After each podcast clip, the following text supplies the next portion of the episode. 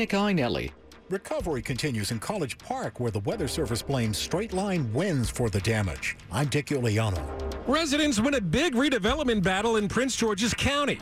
In Bowie, I'm John Domen. Another hot day today with highs near 90. It's 10 o'clock. This is CBS News on the Hour, presented by Indeed.com.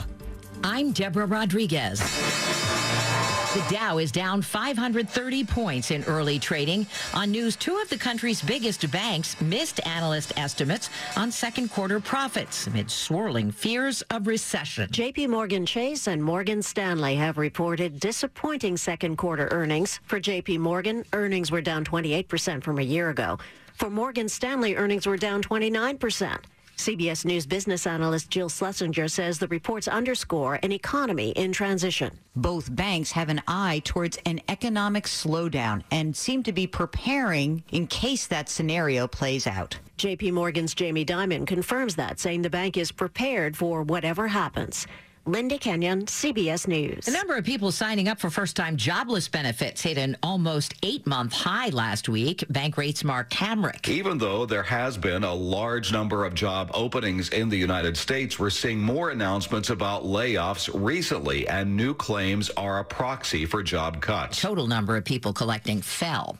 President Biden held a news conference with Israel's prime minister in Jerusalem after they signed a security declaration aimed at preventing Iran from acquiring a nuclear nuclear weapon. Mr. Biden asked if he'd be willing to use force against Tehran if it doesn't rejoin a nuclear deal. We're waiting for the response. When that occur, when that will come, I'm not certain but we are not going to wait forever. He would not comment on whether he'd bring up human rights abuses and the murder of Jamal Khashoggi when he meets with Crown Prince Mohammed bin Salman in Saudi Arabia tomorrow. Officials in Southwest Virginia say 17 people are still missing. Two dozen have been located after massive storms unleashed devastating flooding that washed away homes, roads, and bridges in Buchanan County. Everything was gone. I mean, it's a little community right here. People lost everything and it's it's sad. A mayor in Georgia is headed to prison for stealing COVID aid. CBS's Jim Krasula. A former suburban Atlanta mayor has been sentenced to nearly five years in prison after pleading guilty to fraud charges. 60-year-old Jason Lary had been charged with stealing nearly $925,000 of the 6.2 million in COVID-19 relief funds his city was to hand out. Lary was the first mayor of Stonecrest, Georgia, that incorporated in 2017. That's Jim Krasula. The lineup was different in Paris this Bastille Day. Thousands of French troops marched down the Champs-Élysées along allies from Eastern Europe in a nod to France's military support for Ukraine. Dow down 600. This is CBS News. Need to hire quality candidates fast? You need Indeed, the end-to-end hiring solution. Attract, interview, and hire candidates all in one place. Visit Indeed.com slash credit. Get the top news of the day straight to your inbox. Sign up for WTOP's breaking news email alerts. Go to WTOP.com slash alerts. 1003, welcome to Thursday, July 14th, 2022. Sunny now and 78 with some isolated showers this afternoon and highs near 90.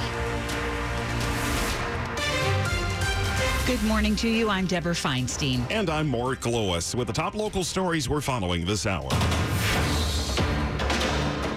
Campaign 2022 on WTOP, and Maryland's primary election comes up on Tuesday. Today is the last day you can vote early in person. If you're voting by mail, your ballot has to be postmarked no later than Tuesday.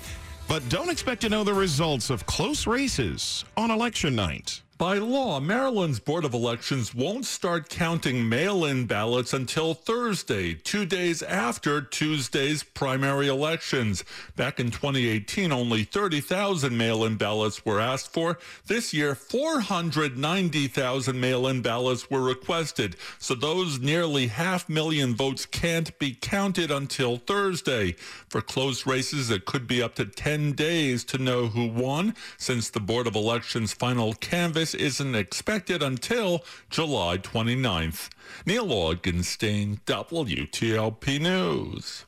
Ahead of primary day, be sure to check out our full voter guide at WTOP.com. And now a WTOP exclusive. We are learning that more and more school systems in our area are losing teachers due to burnout. I had to take a step back from being a teacher based on the immense amount of stress I felt. That's Bobby Vertigal, a DC teacher who just resigned this year, citing burnout related to the pandemic. Her story is similar to many others. The DC public school system says more than 370 teachers have resigned this year so far. That's compared to 250 over the same period of time last year. In Fairfax County, WTOP has learned that nearly 900 teachers have stepped down this year. That's about 200 more than the number of teachers who quit throughout all of 2021.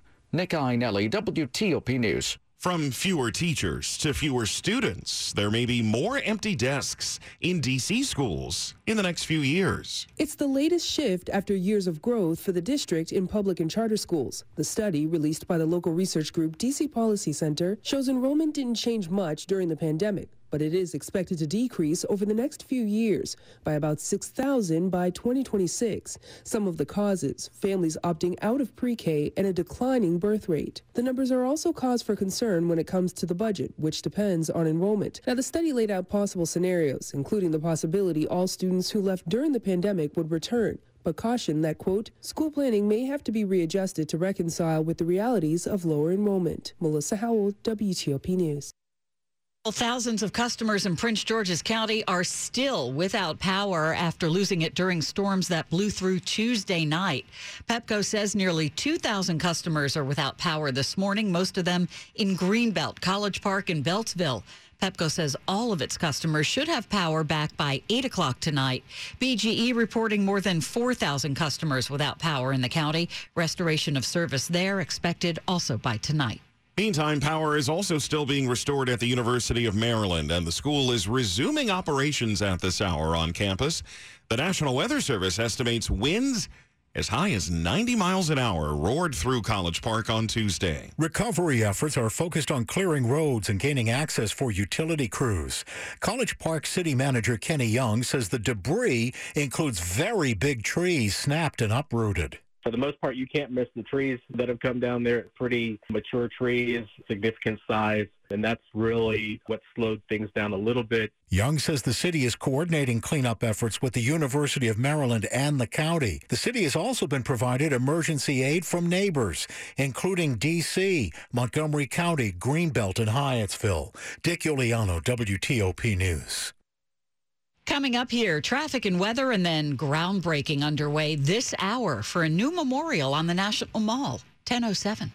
To address government mandates, federal IT leaders are making zero trust a priority. You can count on Palo Alto Networks, the leader. Whether in person or remote, open communication with your doctor is key to managing any condition, including heart failure.